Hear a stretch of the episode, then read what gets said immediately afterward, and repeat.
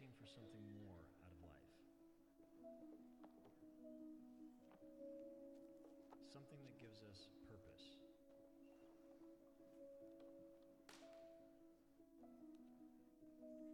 Direction.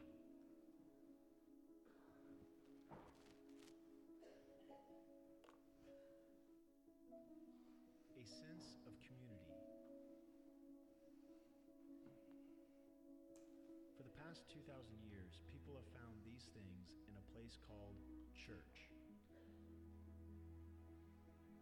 For centuries, the church has helped those who couldn't help themselves.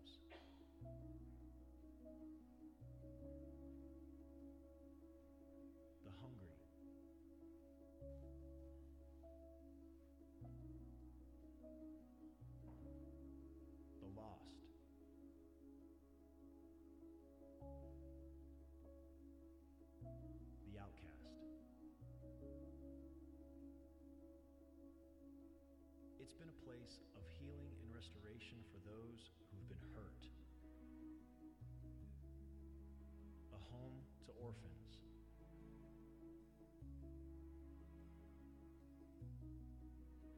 a comfort to widows.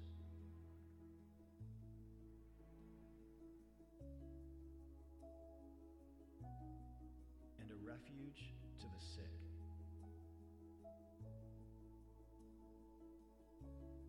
But the church does so much more than just reaching out to those in need. It's a place where together we can grow, laugh and play, worship and learn about a God who loves us unconditionally, and see firsthand how his love impacts the world around us. Because of Christ, we all share a common it's through the church that we can really live life together. Welcome to church.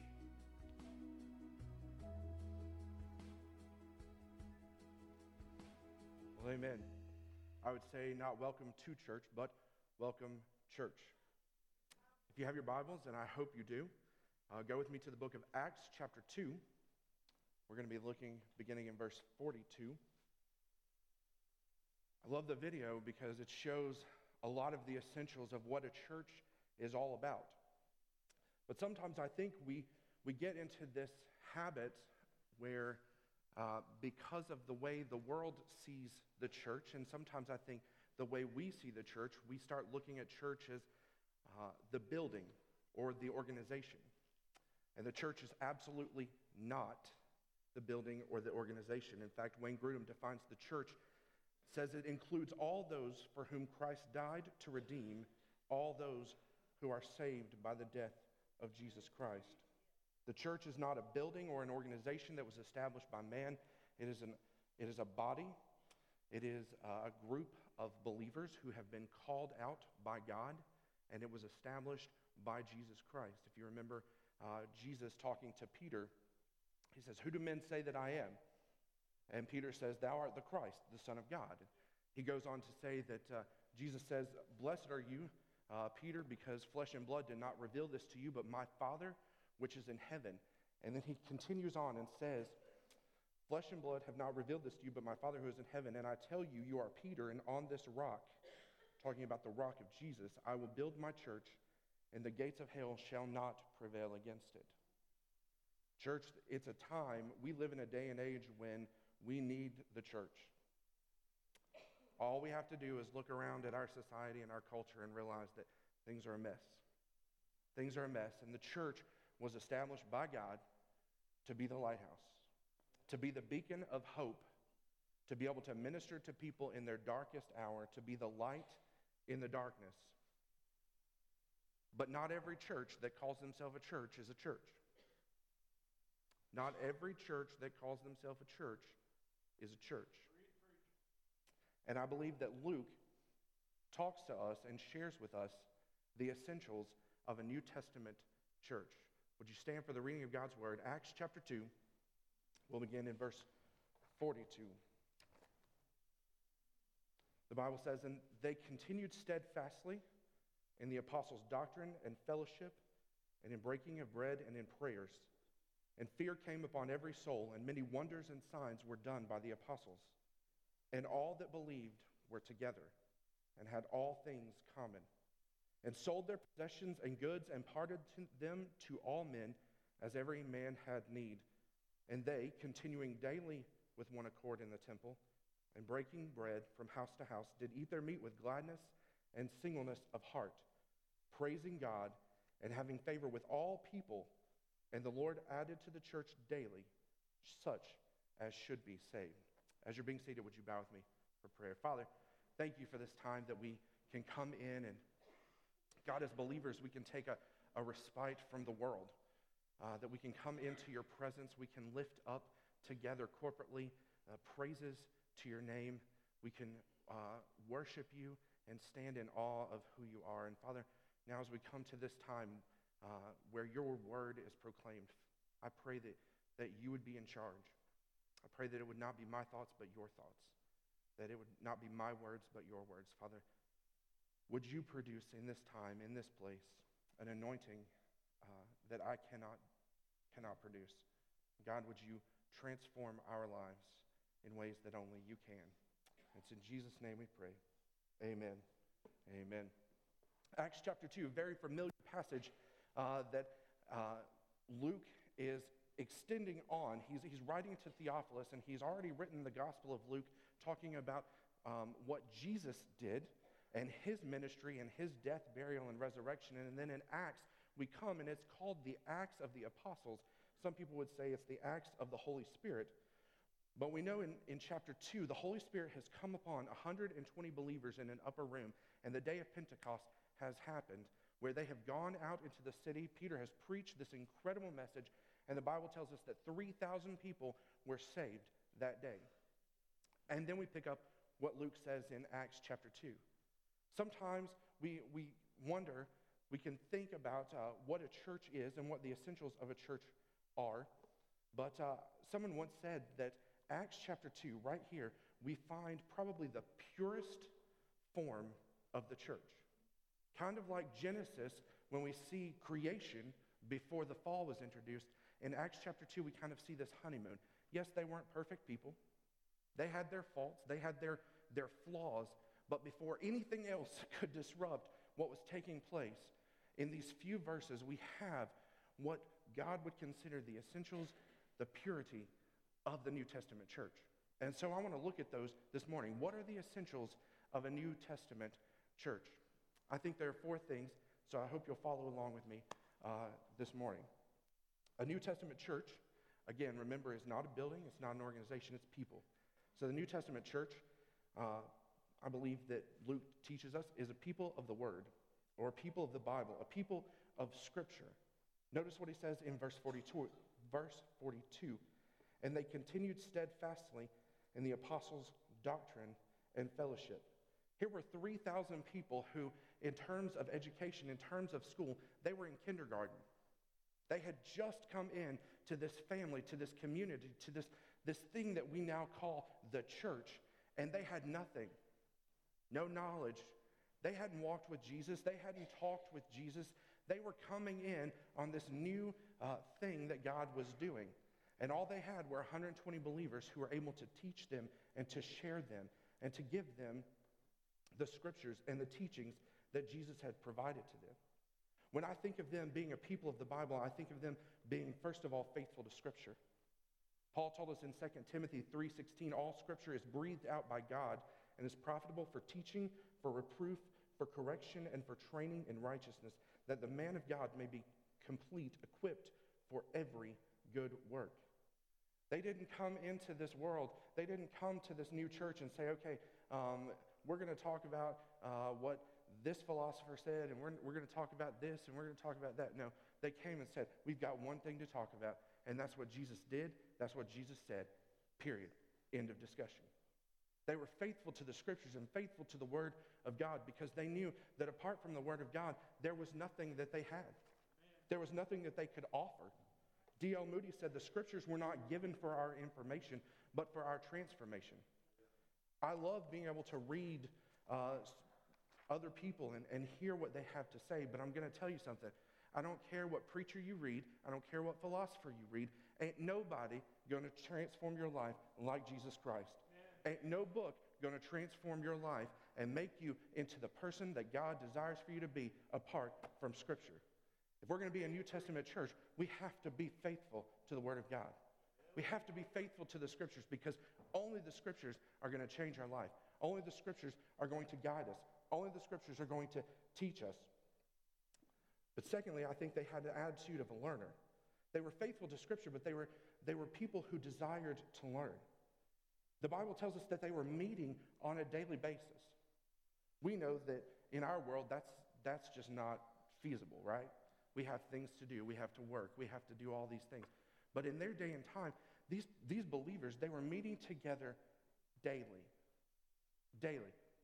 We can't come together because of life on a daily basis like this. But we can be learners and listen to what the Spirit teaches us through the Word on a daily basis. We can study the Word. We can, we can pull ourselves into the Scriptures and say, God, what is it that you want to teach me today? And listen, God is faithful. His, he said, My word will not return void. He will accomplish what it is that He has put in His word to accomplish in your life. I've heard many people, and many people, I can attest to this, that you can read one passage of Scripture today and go back to it six months later and it says something completely different. Why? Because God has something new He wants to teach you. God has something new truth, some new application that He wants to give you from His Word. But you have to be a student of the Word. You have to be willing to come into the Word and say, God, what is, what is it that you want to teach me? You have to be willing to research it, to, to do the work. Sometimes I wonder if we're, we're not, we don't get lazy when it comes to the Word. That it's just easier to come in here once a week and say, okay, preacher, fill me up. Fill me up. You wouldn't eat that way. Why would you read the Bible that way? You can't get filled up for the week in one sitting. You need to be constantly in the Word, constantly studying the Word of God. Paul said in 2 Timothy 2.15, study to show thyself approved, a workman that needeth not to be ashamed, rightly dividing the word of truth. We live in a day and time when I wish I could say that the, uh, that the world doesn't understand the Bible. The sad thing is, we live in a day and time when the church doesn't understand the Bible.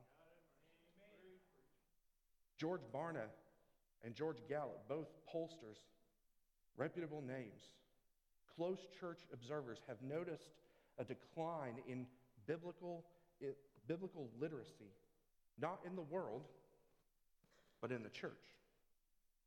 They said the majority of born again Christians do not believe in absolute truth. 60% of Christians can't even name five of the Ten Commandments. 50% of high school seniors think Sodom and Gomorrah were married. And the sad thing is, pastors weren't much more better informed than the laity because Barna found that 49% of Protestant pastors reject core biblical beliefs. Our ignorance and willfulness are crippling us. Without truth, the gospel is perverted. Most church going adults reject the accuracy of the Bible and they reject the existence of Satan. They reject the sinfulness of man and see no needs to evangelize and believe that good works are one of the keys to persuading God to forgive their sins. Wow. What a day. What a day we live in when that's coming out of the church. The Bible is central to who we are as believers. The Bible has to be foundational for who we are as a church and who we are as Christians because it's the foundation that we stand on. The world doesn't care what you have to say. I mean, I can attest to that. How many of you, be honest, how many of you flip through Facebook on a daily basis? Right? How many of you sit and read everything that comes across that timeline? Not a one. Why? Because I don't care. Can I just be perfectly honest with you? I don't care. Now, when I find something that looks interesting, I might stop. But the reality is, we think that I've got this platform, I've got these people, they want to hear what I have to say. Guess what? The world doesn't care what you have to say. It's the Bible. As the church and as believers, we've got nothing to say apart from Scripture. It starts and ends with the Word of God. And let me tell you, it's not just our ability to influence the world, it's our ability to walk and talk as believers and to withstand some of the, the darkest and deepest days that we walk through as, as individuals. It was C.S. Lewis who said, You never know how much you really believe until you never know how much you really believe anything until its truth or falsehood becomes a matter of life and death. It's easy to say you believe in a rope to be uh, strong as long as you are merely trying to use it as a cord in the box. But suppose you had to hang that by that rope over a, a precipice. Wouldn't you then first discover how much you really trust in it? Same for the Word of God. If I don't trust it, if I'm not in it, if I'm not living it, that says a lot about how well I trust it. And let me tell you something if that's how well I trust it, that I can't dive into it, that I'm not going to be faithful to it to say, this is what I stand on, this is my foundation as a believer, this is our foundation as a church, then guess what? We don't have any hope. We don't have any hope because it's not going to hold. It's not going to hold. If we're going to be a New Testament church, if we're going to be people that, that are patterned after Acts chapter 2, we've got to be a people of the Word. Secondly, not only were we people of the Word, but we are people of the people. Acts chapter 2, notice it says, And they continued steadfastly in the apostles' doctrine and fellowship, and in breaking of bread and prayers. Fear came upon every soul, and many wonders and signs were done through the apostles. Now, all who believed were together, had all things in common, and they sold their possessions and goods and divided them among all as any had need. The New Testament church established something new. It wasn't a congregation, but a community. People who gathered together and said, you know what? We now are one body. We now are one people. We have this, this ability to share. We're partnering in life together. Can I tell you something? People are looking for community. Talk to the average person. People are looking for community. They're looking to connect with other people.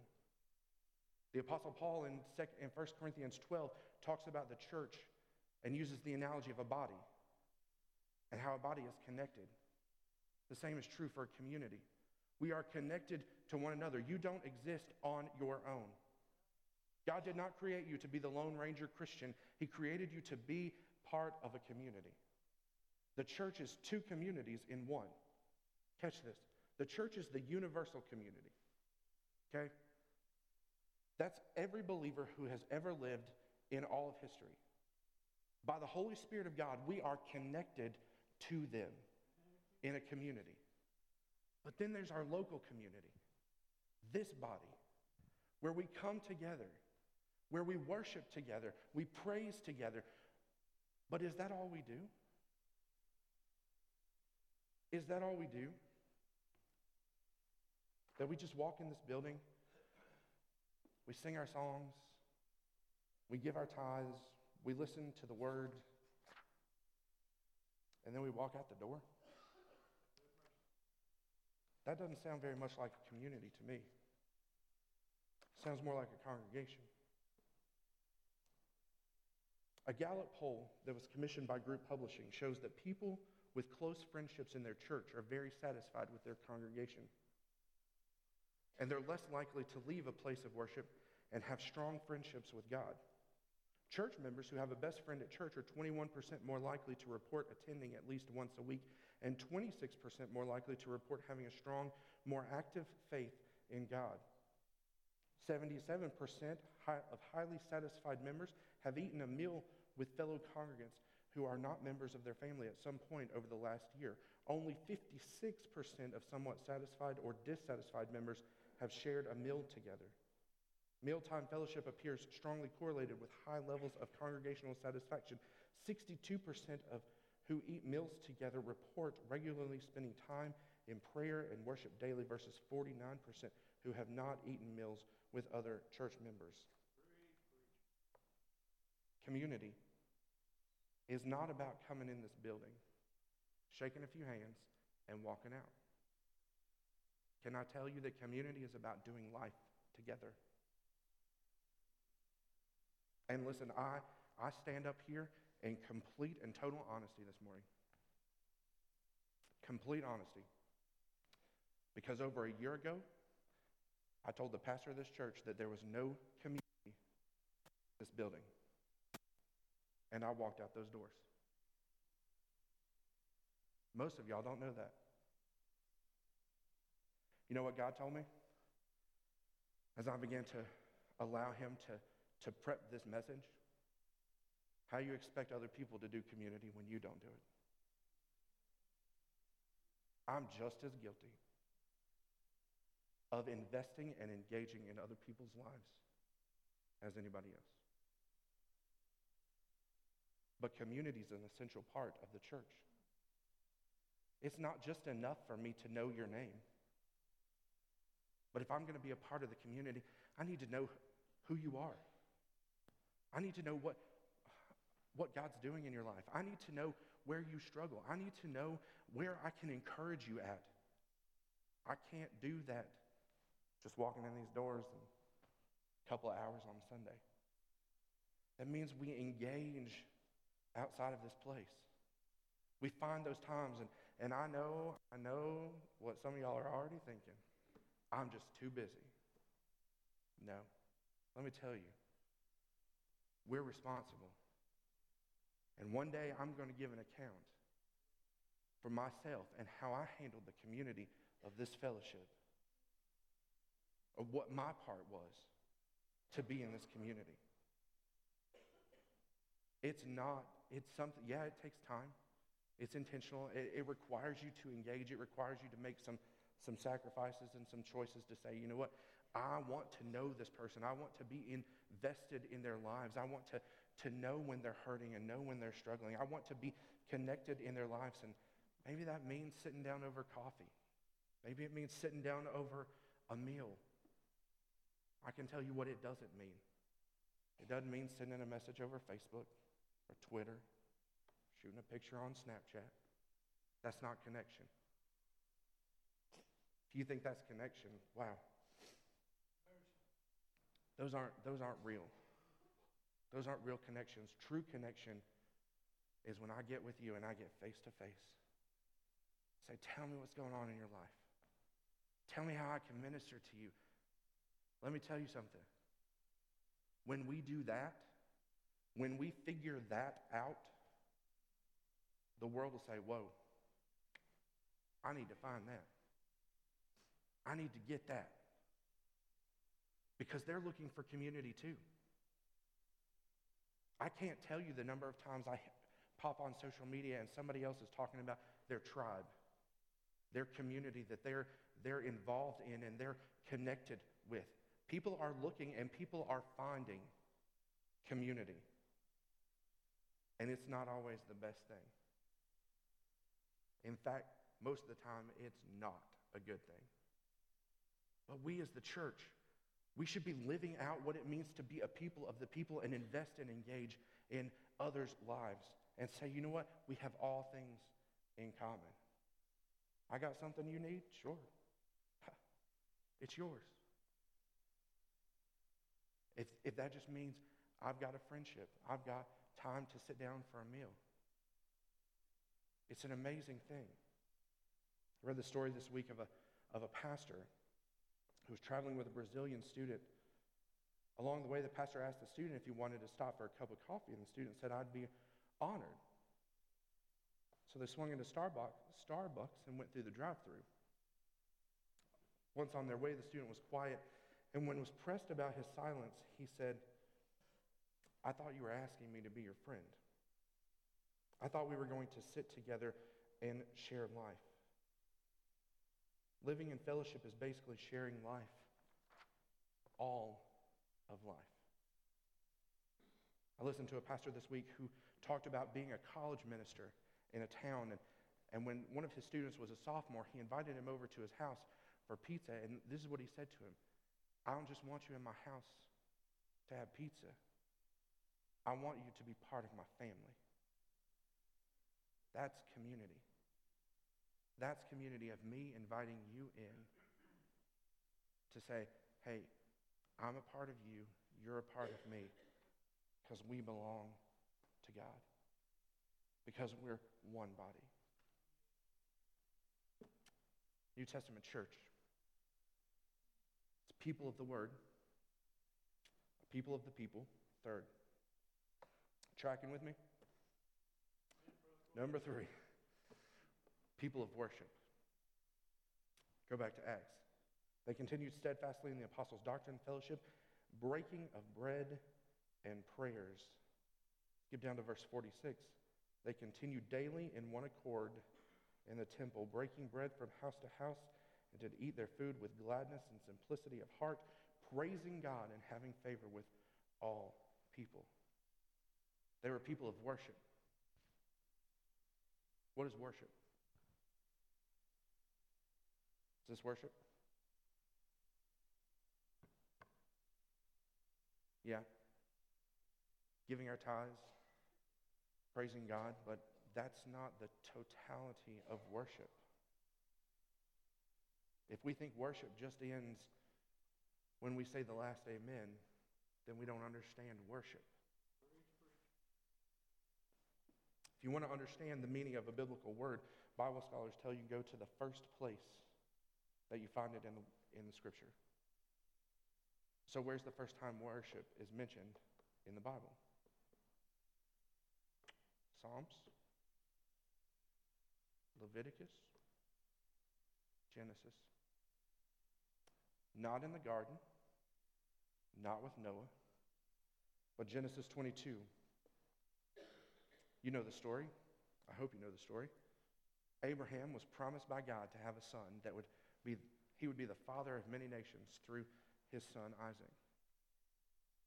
So one particular day, God got Abraham and said, I want you to take your son, your only son Isaac, and I want you to go and sacrifice him on a mountain I'm going to show you. Abraham, not something most people would do, got up early the next morning, went off, took two of his servants, all of the stuff that he needed to make the sacrifice. He walked three days and then he stopped. He saw the mountain in the distance. He looked at his servants and he says, The boy and I are going to worship and we're going to come back. Now, I don't know about y'all. Putting a kid on an altar doesn't sound a lot like Christian worship today, right? That's, that's something that just we don't do anymore. Like, that's something they didn't do in the Jewish community. Like, they sacrificed, but definitely don't sacrifice a kid. But Abraham said, We're going to worship. Well, here's the correlation the essence of Abraham's worship was one word obedience. God asked him to go, and he said, Okay.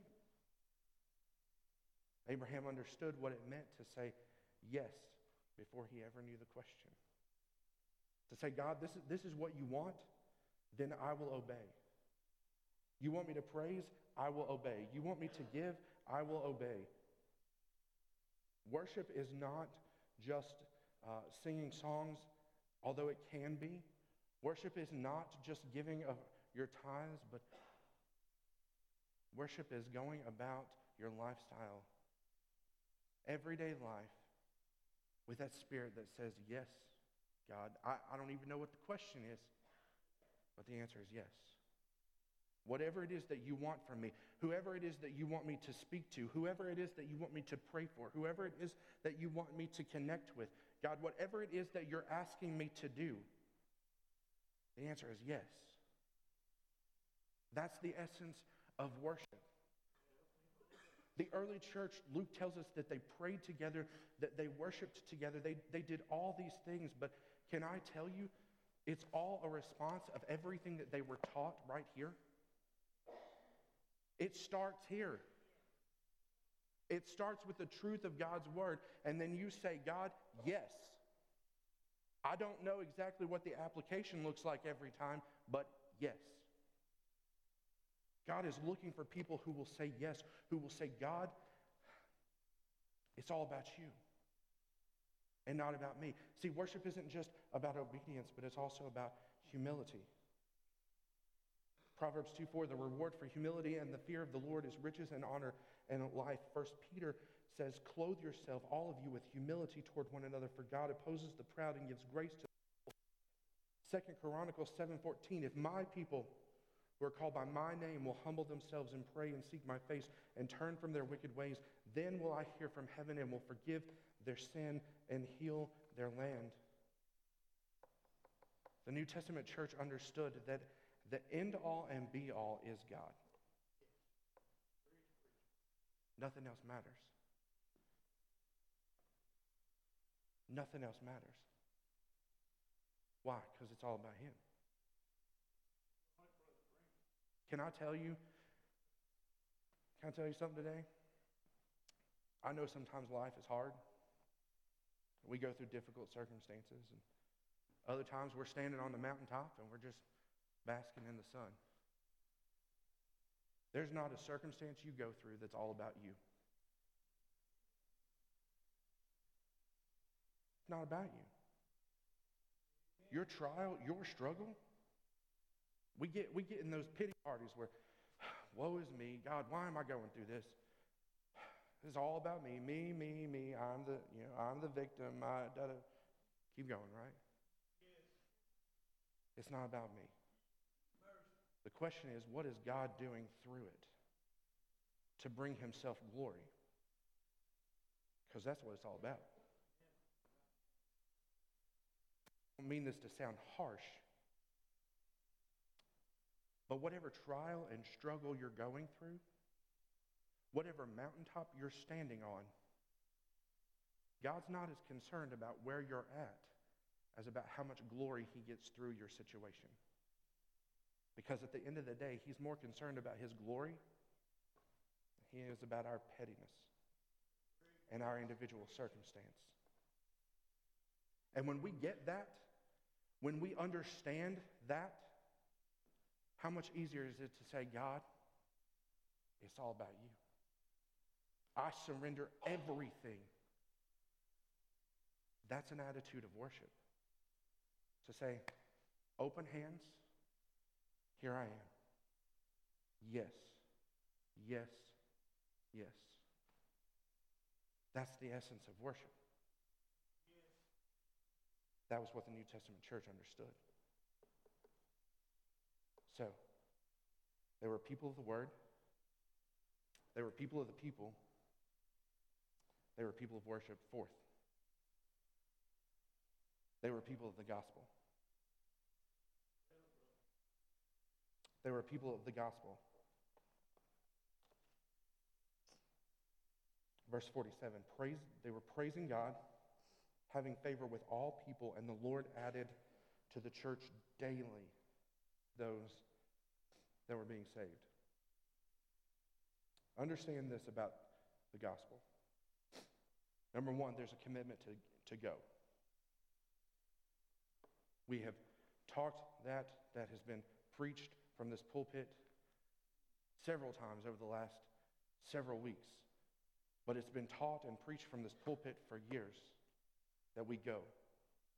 Matthew 28, Jesus said, Go therefore and make disciples of all nations, baptizing them in the name of the Father, the Son, and the Holy Spirit, teaching them to observe all that I have commanded you. And behold, I am with you to the end of the age.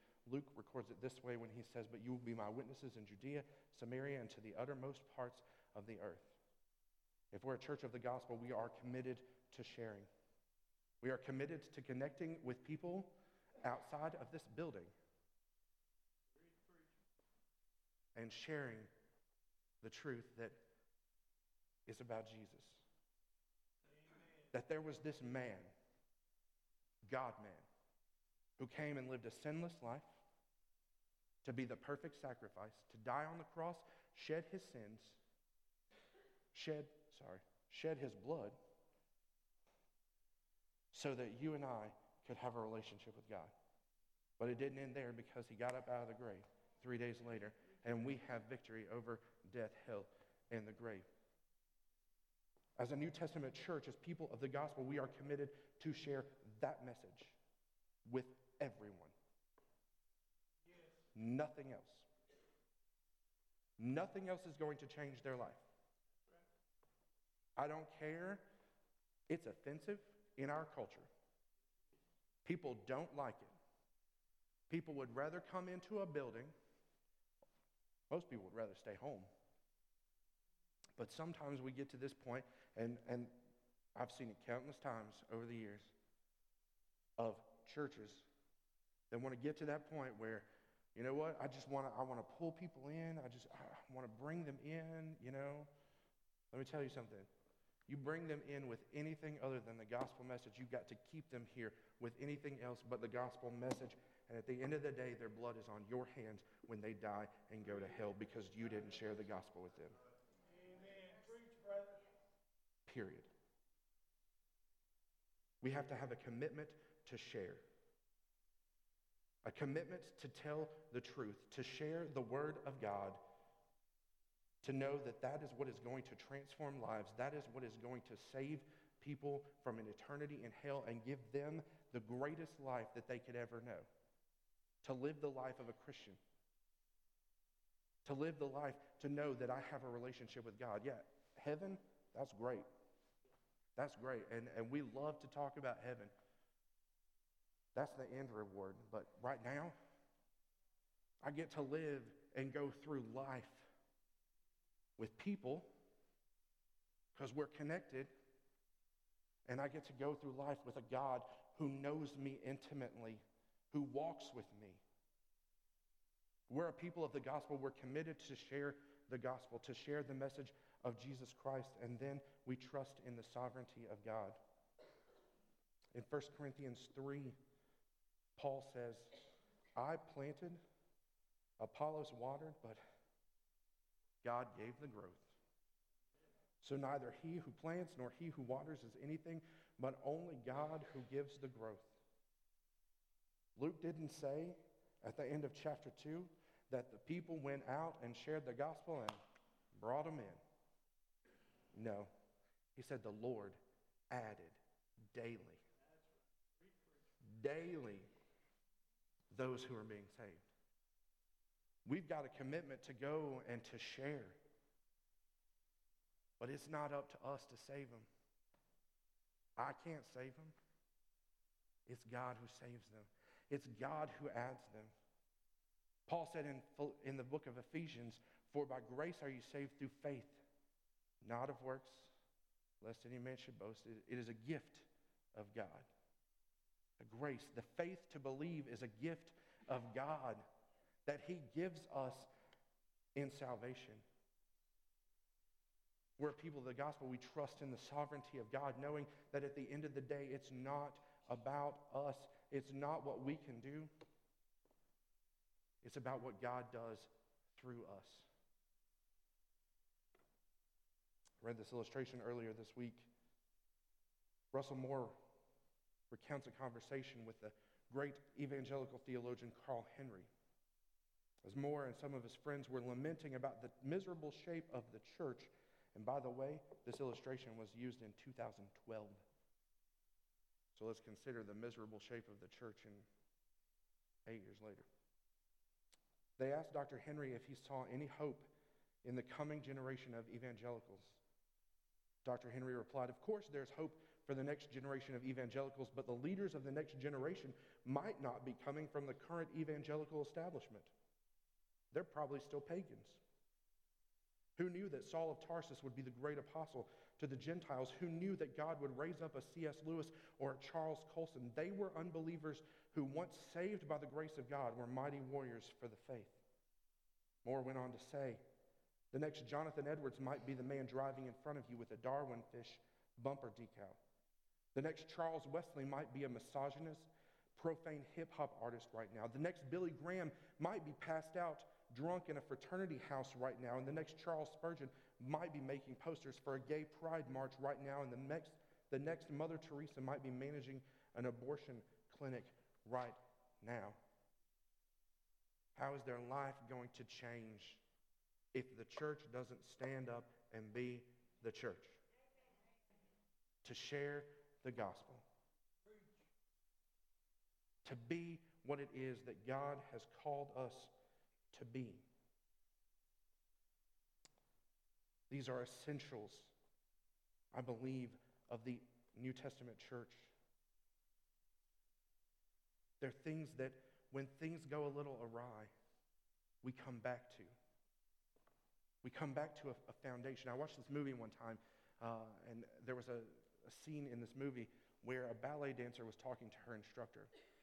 And she was having some, some rough times, and, and her instructor said that the best dancers knew that when things aren't going well, they come back to this one place. And she placed her hand on the bar in that particular dance studio because to them that was their foundation.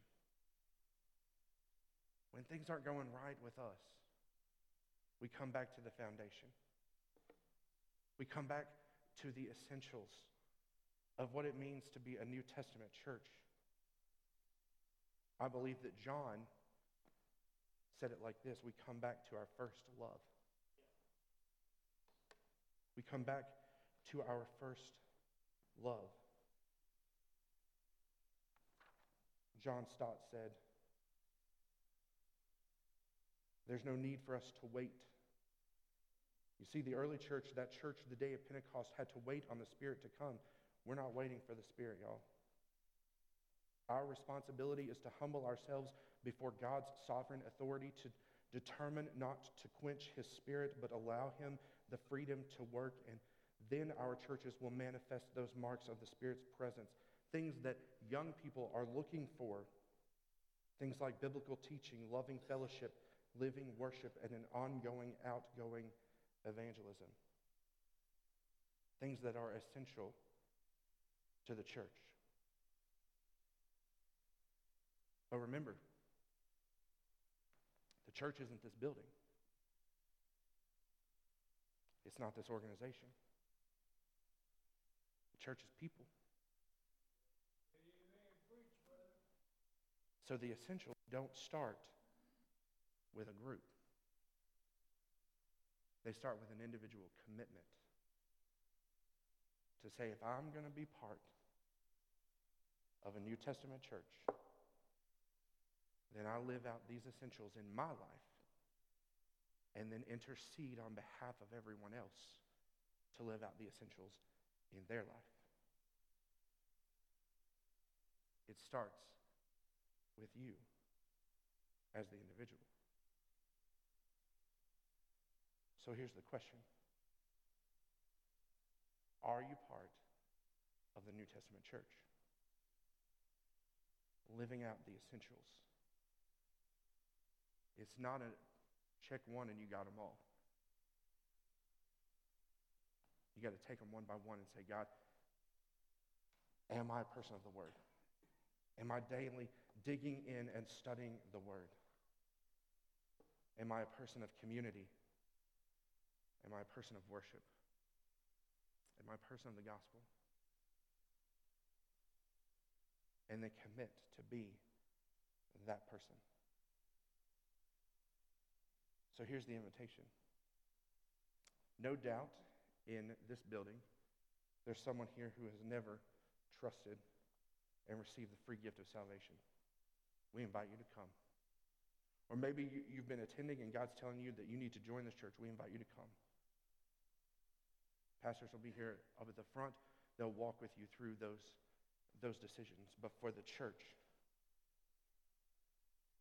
isn't it time that we kind of come back and say, I'm coming back to the foundation? I'm coming back to the essentials, to, to my first love. And I commit to be that individual in the New Testament church. If that's you, The musicians are going to come. I'm going to ask you to get up out of your seat and come to this altar and commit today to be that individual. You say, I can pray in my seat. Yeah, you can. But if there's something I've learned over the years, there's something about making a spiritual marker at an old fashioned altar. Been to a number of churches throughout the years, and a lot of churches don't take advantage of this altar. Church, today, let's do it. Take advantage of this altar and say, Today, I'm going to commit to be that New Testament believer, to be part of a New Testament church. Would you stand? I'm going to pray. Music- musicians are going to play, and you come. Father, this is your time. God, I pray that your word has gone forth. And God, I ask you to do now what only you can do, and that is transform our hearts and our lives, not for a moment, but God, for eternity, that we will walk out of this place living differently for having been in your presence and having received your word this morning. God, I ask you to do what only you can do in this place. It's in Jesus' name. Amen. The altar's open.